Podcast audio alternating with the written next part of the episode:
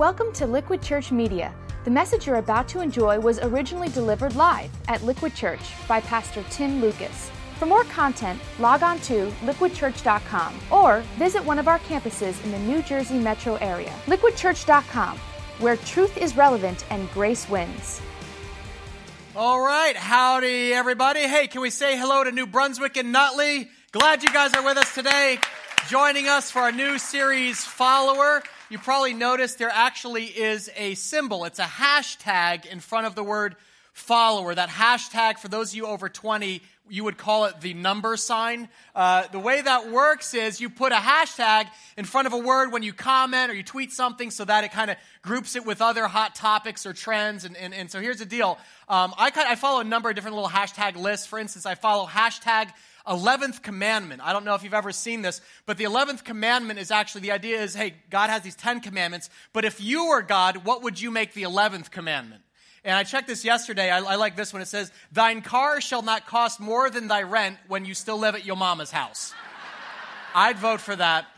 Uh, this is one from God. Thou shalt stop thanking me for Grammy Awards. I did not give them to you. That was Satan. That's kind of, ooh, hey. Uh, the 11th commandment is we do not talk about the 11th commandment. It's a little fight club there. It's kind of fun. Zasha girl, thou shalt not update your Twitter or Facebook status in church. The Lord thy God will unfriend you.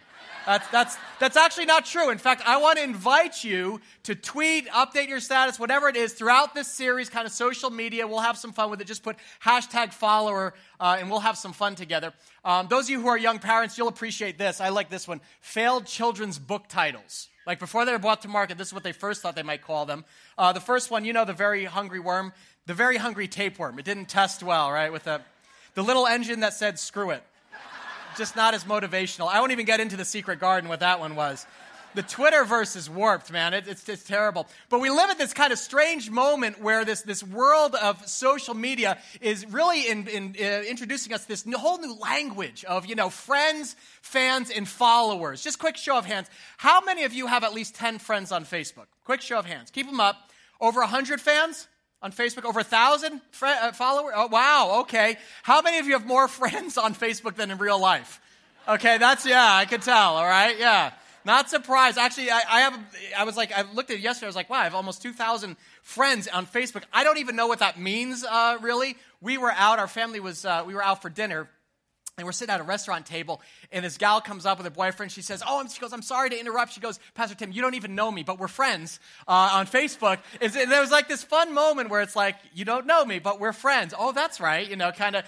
Friendship has been dramatically redefined, right? Because once with a relationship where you had shared interests or passions, we do life together, we, we confide in each other. Now it's kind of superficial, like, oh, we maybe we met once or I poked you and we're friends, sort of, not really. You know, it's a whole thing. But here's the deal if you go up the ladder of social media, you move from having friends to having fans, okay? This is typically for public figures or celebrities. For instance, I am a uh, New York Yankees uh, fan. I love me some Derek Jeter. And so we're, we're, we, we, he, he sends me his daily uh, updates along with 1,889,000 other of his closest, uh, you know, friends there. And then the next level, the real mark of media success would be followers, okay? How many of you have a Twitter account? You have Twitter? Anybody have Instagram? Do we have people with Instagram? Okay, everyone under 17? and moms of a certain age. Okay, I know how Instagram works. If you do Instagram, then you know what Sunday is. You know what they call Sunday? Selfie Sunday. What is that, right? You have to take a picture of yourself. It's so narcissistic and post it. So let's do a selfie Sunday. Ready? I'm going to do this and then let's see. One, everyone smile. One, two, three. Okay, I'm going to up. You're famous. That's amazing. Look at that. You are up there now in the. Uh, it's an interesting moment because I don't have a. I don't follow a lot of people. Like you know, I just I, I don't. I feel like I lack the time, but I do follow Pastor Tom. Uh, and last week my phone vibrates and I get his update pic, which says, I love me some froyo, but my lactose intolerance makes me leak a little. Unsubscribe. Hashtag TMI. Friends, fans, and followers, uh, in a digital age, the question that we're asking in the series is when it comes to Jesus, Which are you? Are you a fan of Jesus? You like Jesus? You're a fan of church, whatever? Or are you a follower of Jesus? That's a big question that I want to wrestle with today and throughout the series. And it's really the most important question you will ever answer in your life. Are you a follower of Jesus Christ? Now, don't skip ahead or say, well, of course, the answer's obvious. I'm in church, aren't I? Why do you think I, you know, I'm here? Or you might think, uh, well, yes, I grew up in a Christian home. I went to Sunday school. I think I raised my hand once at the end of a sermon, okay? Of course, I'm a follower of Christ. I can prove it. Have you seen the back of my car, right? I got a fish on that junks, all right? It's the Jesus fish. That's not the Darwin fish, okay? There's even a bumper sticker that says, warning, in case of rapture, the car will be unmanned. I'm serious, you know. That have you seen the stuff they sell at like, you know, Christian bookstores? People think that these are like the external markings of what a follower of Jesus is. But the reality is, I'm not asking you, do you shop at a Christian bookstore? I'm not asking you to go to church every week. Did, did you go to VBS? Do you read the KJV? Is your ringtone set to Chris Tomlin? I'm not asking that. I'm asking you a very pointed, intentional question. Are you a follower of Jesus? So just be serious and hit the pause button for a minute. What if life all comes down to this one single question? What if there really is a heaven and there really is a hell, and where you spend eternity really comes down to the sincerity of your answer? Look, even if you are not a follower of Christ, um, if you're just visiting like today with a friend checking out, that is cool. We are thrilled you're here. You are like a VIP in this church, okay? But understand this I'm not here to sell you Jesus today, okay? That's not my job. I'm not going to try to convince you of all the benefits of following Jesus and, you know, you, you should convert to Christianity. That's not it. In fact, in some ways, if you're on the fence, I probably should talk you out of it. Because to truly follow Christ, not just raise your hand and say, Yeah, I believe in Jesus, I believe he existed, he, he was God, I think, and you know, all that. But someone who truly follows him on a daily basis, honestly, it is a road that's marked by suffering, pain, disappointment at times, sacrifice that makes you uncomfortable. It will affect where you live and, and how you love and, and the way that you work, even the teaching of Jesus himself. When he talks about the high cost of following Jesus, should give you pause. In Luke 9:23, it says, Jesus said to them all, Whoever wants to be my disciple, my follower, must deny themselves and what? Let's read it together. Take up their cross daily and follow me. You want to follow Jesus? Death to selfie, okay? Yeah, tweet that. A picture of a bloody Roman execution device. Pound sign, no thanks, right? In this series, guys, we're going to look at the unedited, explicit version of what Jesus said it meant to actually follow him day by day, not the bumper stickers on the Christian bookstore. Here's the deal as you read over the four Gospels over the next few weeks, you're going to see Jesus make some astounding statements. Sometimes he will say things like, I want you to believe in me. In fact, he says those words, believe in me, five times. But want to guess how many times Jesus says two words, follow me? 20 times. Over and over, Jesus is going to say, don't just believe, I want you to follow me. I want your, your daily action, your belief in your actions in lockstep. Because in Jesus' mind, that's what it meant to have saving faith. It's not just like believing in your head this abstract set of doctrines about God but letting that connect with your heart and then letting it flow out of your hands, your heart, soul, mind, and strength, just given over to God. Our question of the day Are you a follower of Jesus? Let's turn to John chapter 3 and unpack what that really means. We're going to read in John 3 about a man who wrestled with this very question. His name was Nicodemus. Can you say Nicodemus? Nicodemus. Let's go with Nick for short, okay? John 3 records his exchange with Jesus this way. It says, Now there was a Pharisee, a man named Nicodemus, who was a member of the Jewish ruling council. He came to Jesus at night and said, Rabbi, we know that you are a teacher who has come from God. Okay, so he believes in Jesus. He's a teacher, he comes from God. Because no one could perform the signs you're doing if God were not with him. Jesus was doing miracles at this point. And Jesus replied, Very truly I tell you, no one can see the kingdom of God unless they are, said together, born again. Interesting terms. Well, how can someone be born when they're old? Nicodemus asked.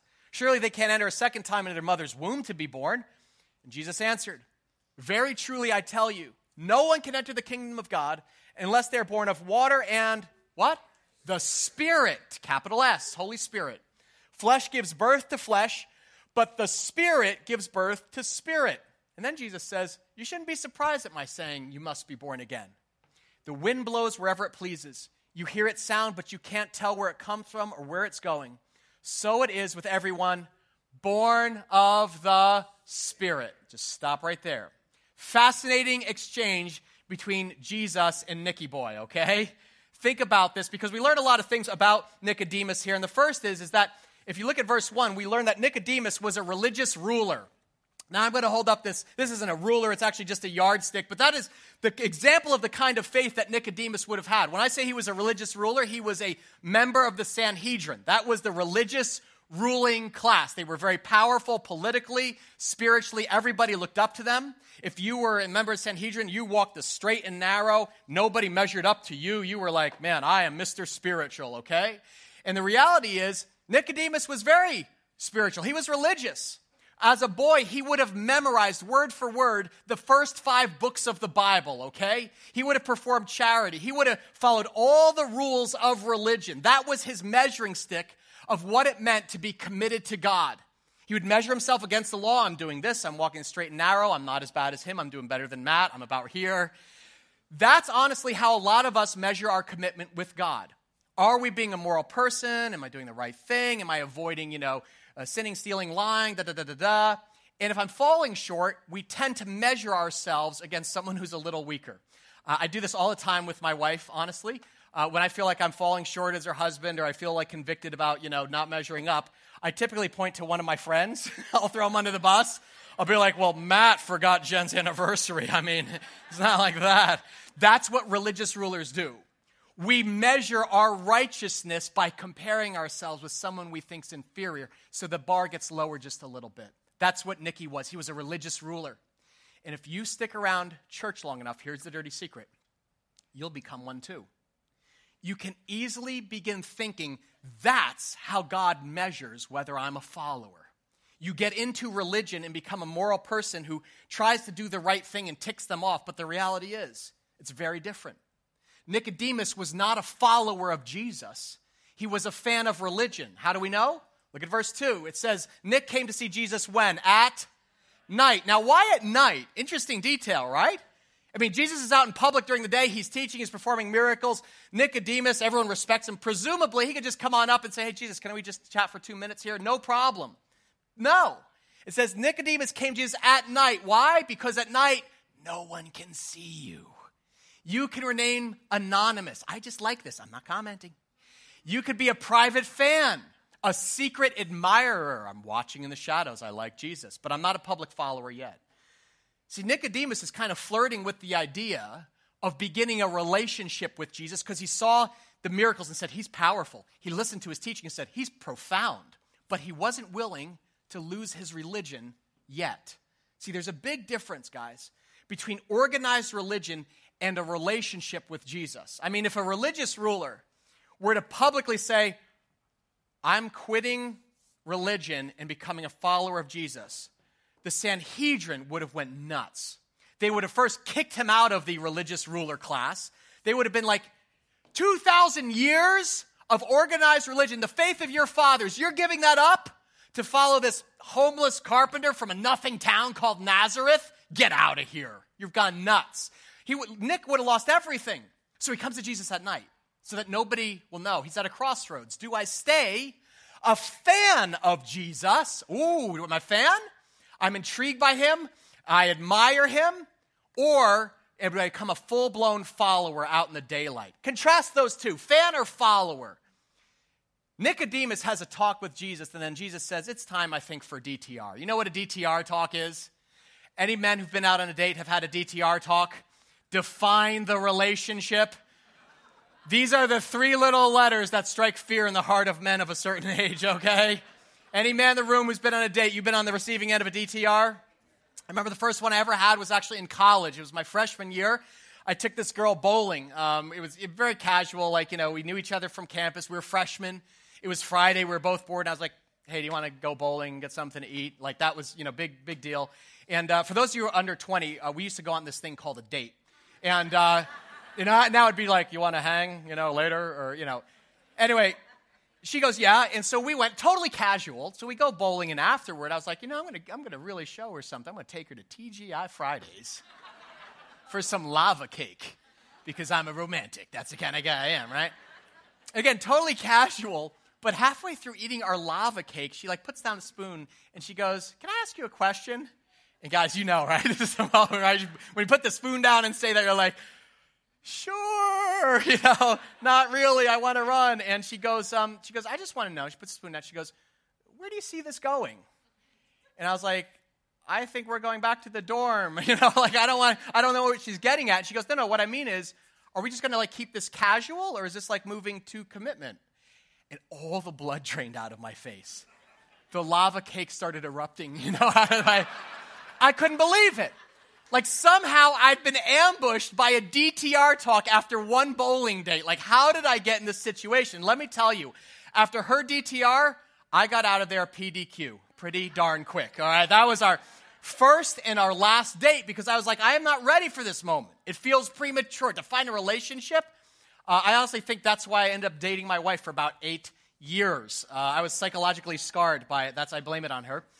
Um, I joke about this, but here's the deal the truth is this every healthy relationship reaches a point where a DTR is not only healthy, it's actually necessary. Is this casual or committed? Do, do, you, do you like me or love me?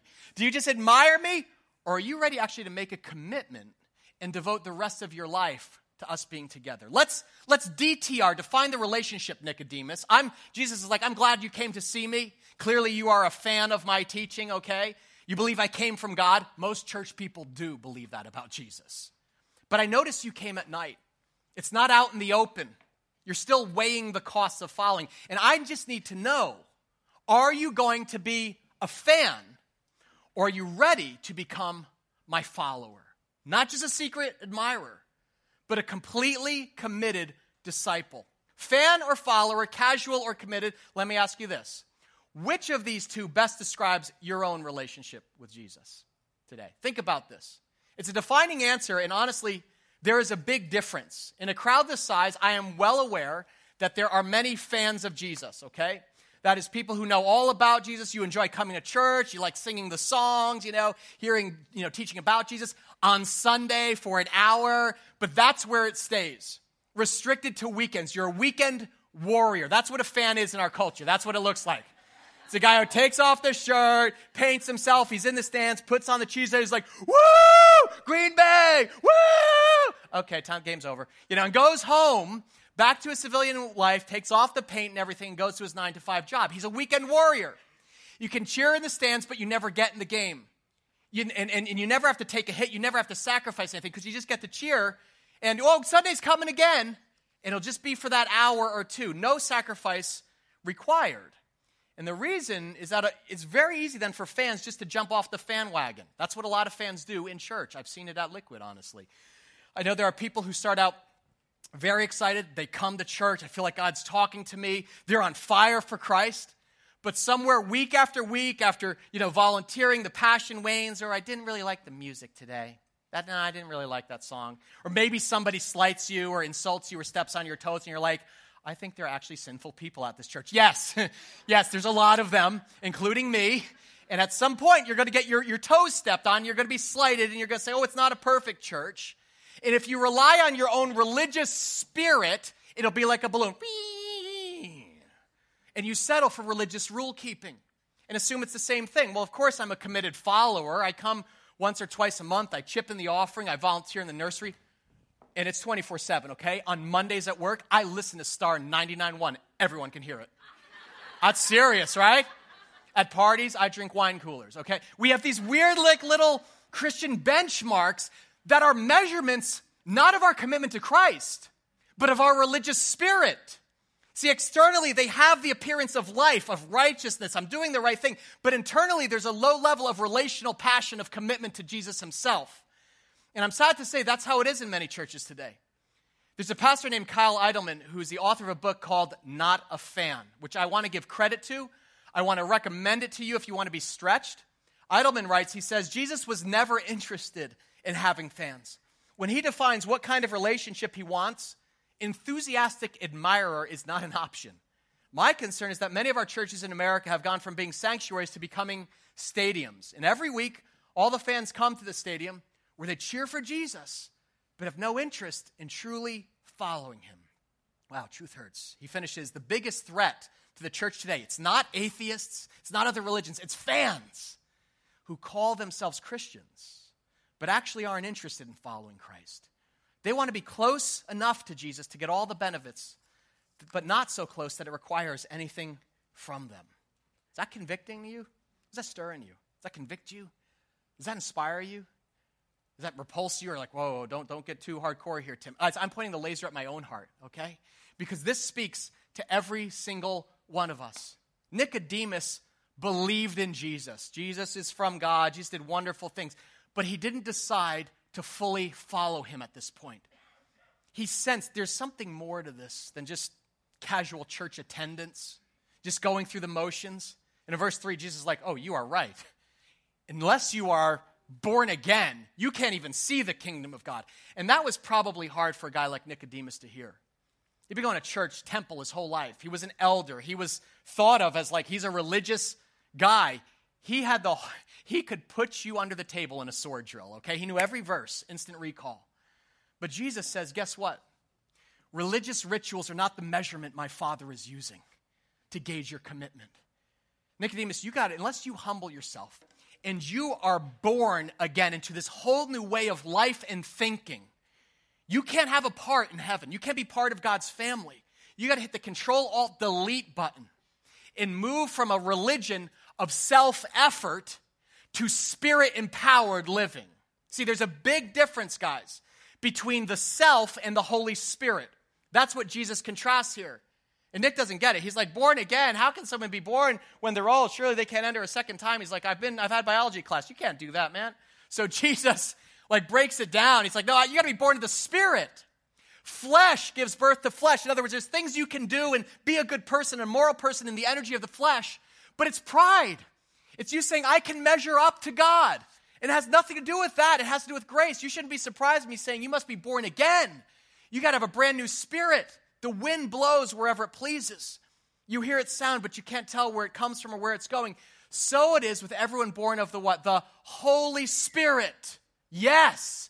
In other words, Jesus is like, I don't just want the religious part of you, the flesh part of you, the weekend warrior part of you, the only at night part of you. I want all of you.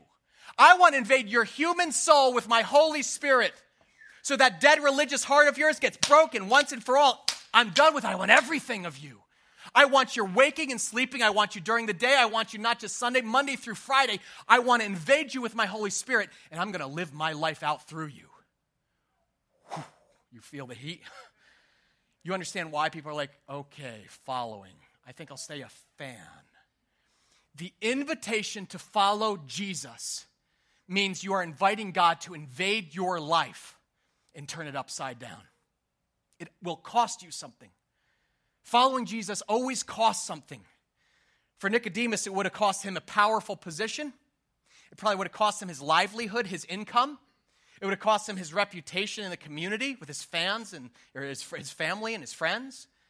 And it brings up a piercing question because if you're wondering, like, so am I a fan or a follower? Let me ask you this Has following Jesus cost you anything?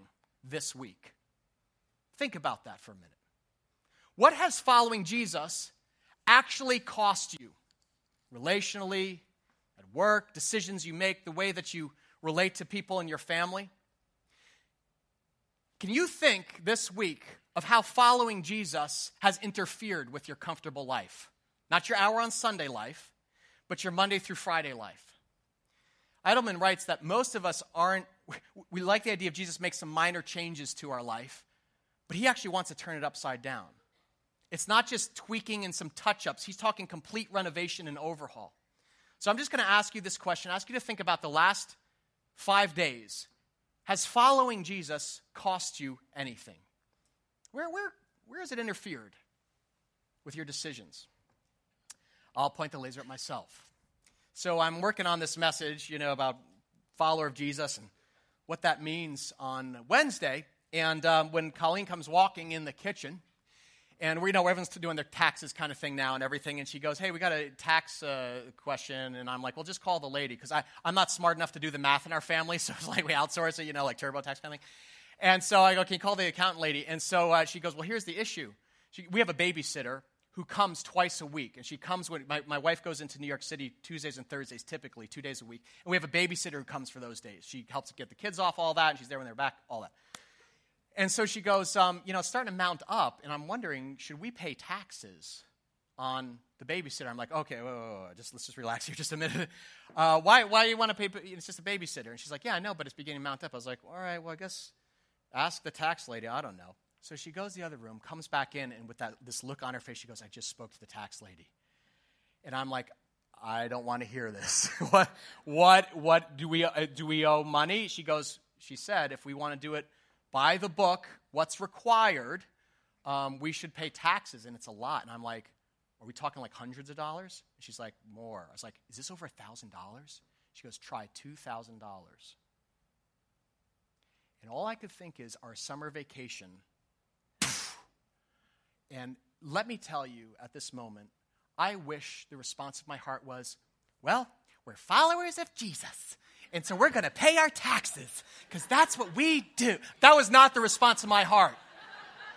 The response of my heart was like, screw Obama. You know, I'm like, I'm like, you know, I'm just being honest. I'm just being honest.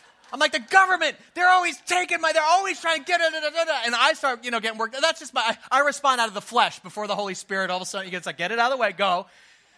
And so I go, to, I go, we don't, we didn't budget for this. I go, that's huge. That's ridiculous. That's literally, that's our summer vacation. We're not going on vacation this summer. And as I say that, my daughter walks in the kitchen. What? We're not going on vacation? I was like, no, Obama. No, no, no, I didn't. I didn't throw him under the bus. I was, I, I, was just like, I was like, sweetheart, I go, we have a situation here where we didn't, mommy and daddy didn't budget for something. I can't believe this. And, and Kyle's like, well, I go, you, we have to pay that this year? And she goes, well, she goes, she did say that, you know, most people, they just don't report these things. In fact, most people, they, if they do report it, they just say they give a certain amount and then they just give it under the table. She goes, so I guess that's an option. Me, wife, daughter, Jesus. And so Chase looks at me, she's like, We're going on vacation. I was like, Sweetheart, we're going to go on vacation, but we're also going to pay our taxes. Because here's the deal, sweetie everything we have is God's. And He just wants to test us at times and see if we'll have the integrity to treat it that way. We're going to pay our taxes not because the government's watching or the IRS, but because God's watching us. As far as this house goes, I know the government mismanages, they don't deserve it, all of that. Help me, Jesus. I feel it right now. I can feel this right now. Help me, Jesus. Because here's the deal, guys. If we measured ourselves against our neighbors, we'd have all the rationalization not to do it right? Some of you are like, I got to talk to him after service. You don't have to do this, man. I know somebody because all of our because that's what the lady said. She goes, most people they have babysitters. They just don't report that. The government it's, it's, it's little money anyway. The government's not going to. We can have all the rationalizations in the world if I measured myself against our neighbors or other people. But that's not the ruler God uses. We're measured against the righteousness of Christ, the holiness of God. The, the, the, the flaming perfection of God Almighty and the sinlessness of Christ. And according to that, we all fall short. And so I'm like, you know what? We just have to do what is right before God and do this. And Chase goes, Really? How come? And I just go, Because we're followers of Jesus. This is the moment, guys, where the sermon preaches to me. And she left, and you know, my wife and I are looking at each other, and we're just like, it's what it's going to cost us this year be followers of Jesus in a literal way. That's what it cost us this week to be followers of Jesus. It was a very literal cost. And so, my question to you is what decisions are you facing? Maybe it was this week, maybe it's going to be this week. That it's going to cost you something to actually be a follower. Not just a fan, not just a one time decision, but I'm going to take up my cross, I'm going to sacrifice and follow Jesus no matter what the prices I have to pay. See, the temptation um, as a preacher is to try to make this easy for you tell you how simple Christianity is and emphasize all the sunny aspects of following Jesus. He's your buddy. It's like those infomercials at night with Billy Mays. Have you ever seen that? It's amazing, right? Like straight into the camera, right? They say, Would you like to make more money? Do you like to retire early? Never have to worry again. Take this product, no shipping and handling. It's free. It promises everything, but costs you nothing. And honestly, I've been guilty, I think, at times as a preacher of highlighting only the positive aspects of Christianity. Would you like to live forever? Would you like, you know, eternity in heaven? Would you like to avoid hell? Well, it's all free. And while some people sense it, I think there's more than that. A lot of preachers give a gospel that promises everything but costs them nothing. So, in case somebody left it out or they forgot to mention it when they explained what it means to be a Christian, let me be explicit today. There is no forgiveness without personal repentance. There is no salvation without surrendering all of your life to God. There's no life by the Spirit, in the Spirit, without death to selfie. Jesus said to them all, Whoever wants to be my follower must deny themselves and take up their cross. What's the word? Daily and follow me. I'm not looking for weekend warriors. I'm looking for daily followers. You want to follow Jesus? It's death to selfie so you can be born again by the Spirit of God. It's going to war against the flesh, but more of life, more of the Spirit, more of you, Jesus, and me. Are you ready for that, Nicodemus? Let's DTR, define this relationship for real. Are you a fan or are you a follower? What's your answer? I wonder, what's your answer? My prayer is that over these next 40 days, you will take the time to DTR, to define your relationship with Jesus. If you're a fan, I'm glad you keep coming. You start reading your Bible, investigate what Jesus is talking about, lean in, listen carefully. Don't go for religious sales talk. See what Jesus is inviting you into. But if you're a follower, and maybe you've backslid a little bit or your passion just kind of waning, this is a chance for a reboot, like it was for Nicodemus. This is a chance for you to make a new and fresh commitment to follow Jesus Christ for real, full on. We have thousands of people in this church who are right now reading through the New Testament. And as you do, I want you to take notice of all the times that Jesus says two words follow me.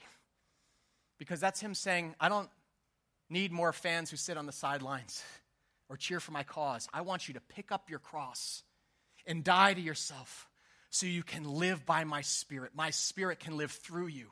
Will you DTR? What's your answer? We don't know how Nicodemus answered that question right here. You'll see the conversation just kind of drifts off, and we don't hear again about Nicodemus until John 19, the end of the gospel here. There's one brief final reference to Nicky Boy. Jesus has been crucified on the cross for my sin, for your sin. All of God's anger is poured out on the Son so he can pour all of his life into us. There's a trade that's made. And Jesus' broken body is being prepared for burial. And we read this Nicodemus brought a mixture of myrrh and aloes, about 75 pounds, which was an extremely expensive gift. And this cost Nicodemus more than money. Because this is the moment where Jesus is not coming in and everybody's celebrating. He's a bloody mess on the cross, and it's about everybody scatters. Everybody abandons Jesus. There's only a few people. Everyone else is hiding in fear except for this guy named Nick who steps up he says, I'm actually, I'm with him. I'm with Jesus. That's not just a man from God. I believe that's God. And he's my Savior and Lord. In my life, my sin did that to him. And I believe that he did that out of love for me. And he offers this incredible gift and wraps Jesus' body with the world watching, makes a public commitment to follow Christ. I surrender all. That's what Nicodemus our last sighting of him in Scripture, out in public, stepping out of the shadows and saying, I'm a follower. I'm a follower. Christian tradition says Nicodemus was martyred at some time in the first century, killed for his faith. So if you have been hiding in the shadows of religion, fan, Jesus says, be born again. Receive my spirit now, whatever it costs you and follow me step by step out into the light in public, I will change your life. That is my prayer for you. And I want to give you time to pray right now and talk to your Heavenly Father. All our campuses, let's just bow our heads. Take this moment right now. Open up your heart to God. You can pray where you are if you're watching or listening online, listening on the radio, whatever it is. Just open up your heart to God. You can confess your sin. That's just telling God what He already knows about you. If you've backslidden, you've been away from God, oh my goodness, what a moment. You are not going to be met with judgment. You're going to be met with grace. God's forgiveness and his love right now. Father, I pray as, we're, as your children are talking to you, they're coming back to you. You're speaking to men and women. You're convicting them with your Holy Spirit on the inside, God. Would you till the soil of our hearts so that your word can be planted deeply? Let a spirit of repentance take root in us as your people.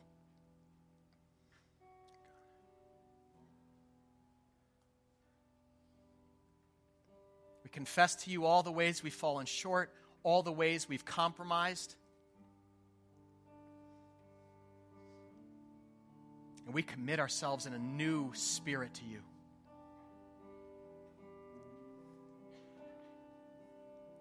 Father God, receive these prayers. Let them be sincere. Let this be the start, the catalyst of a movement of your Holy Spirit through our whole church. New Brunswick, Nutley, Morristown, Father, let it, let it spill out over New Jersey. And we ask that the glory would go to Jesus as we begin following you, Lord, in the fullness of life that you died to give us. We ask that in the matchless name of our Savior, Jesus Christ. All God's people said together, Amen. Thanks for listening to Liquid Church Media. If you were inspired or challenged by today's message, we hope you'll tell a friend. For more content, log on to liquidchurch.com or visit one of our campuses in the New Jersey metro area. Liquidchurch.com, where truth is relevant and grace wins.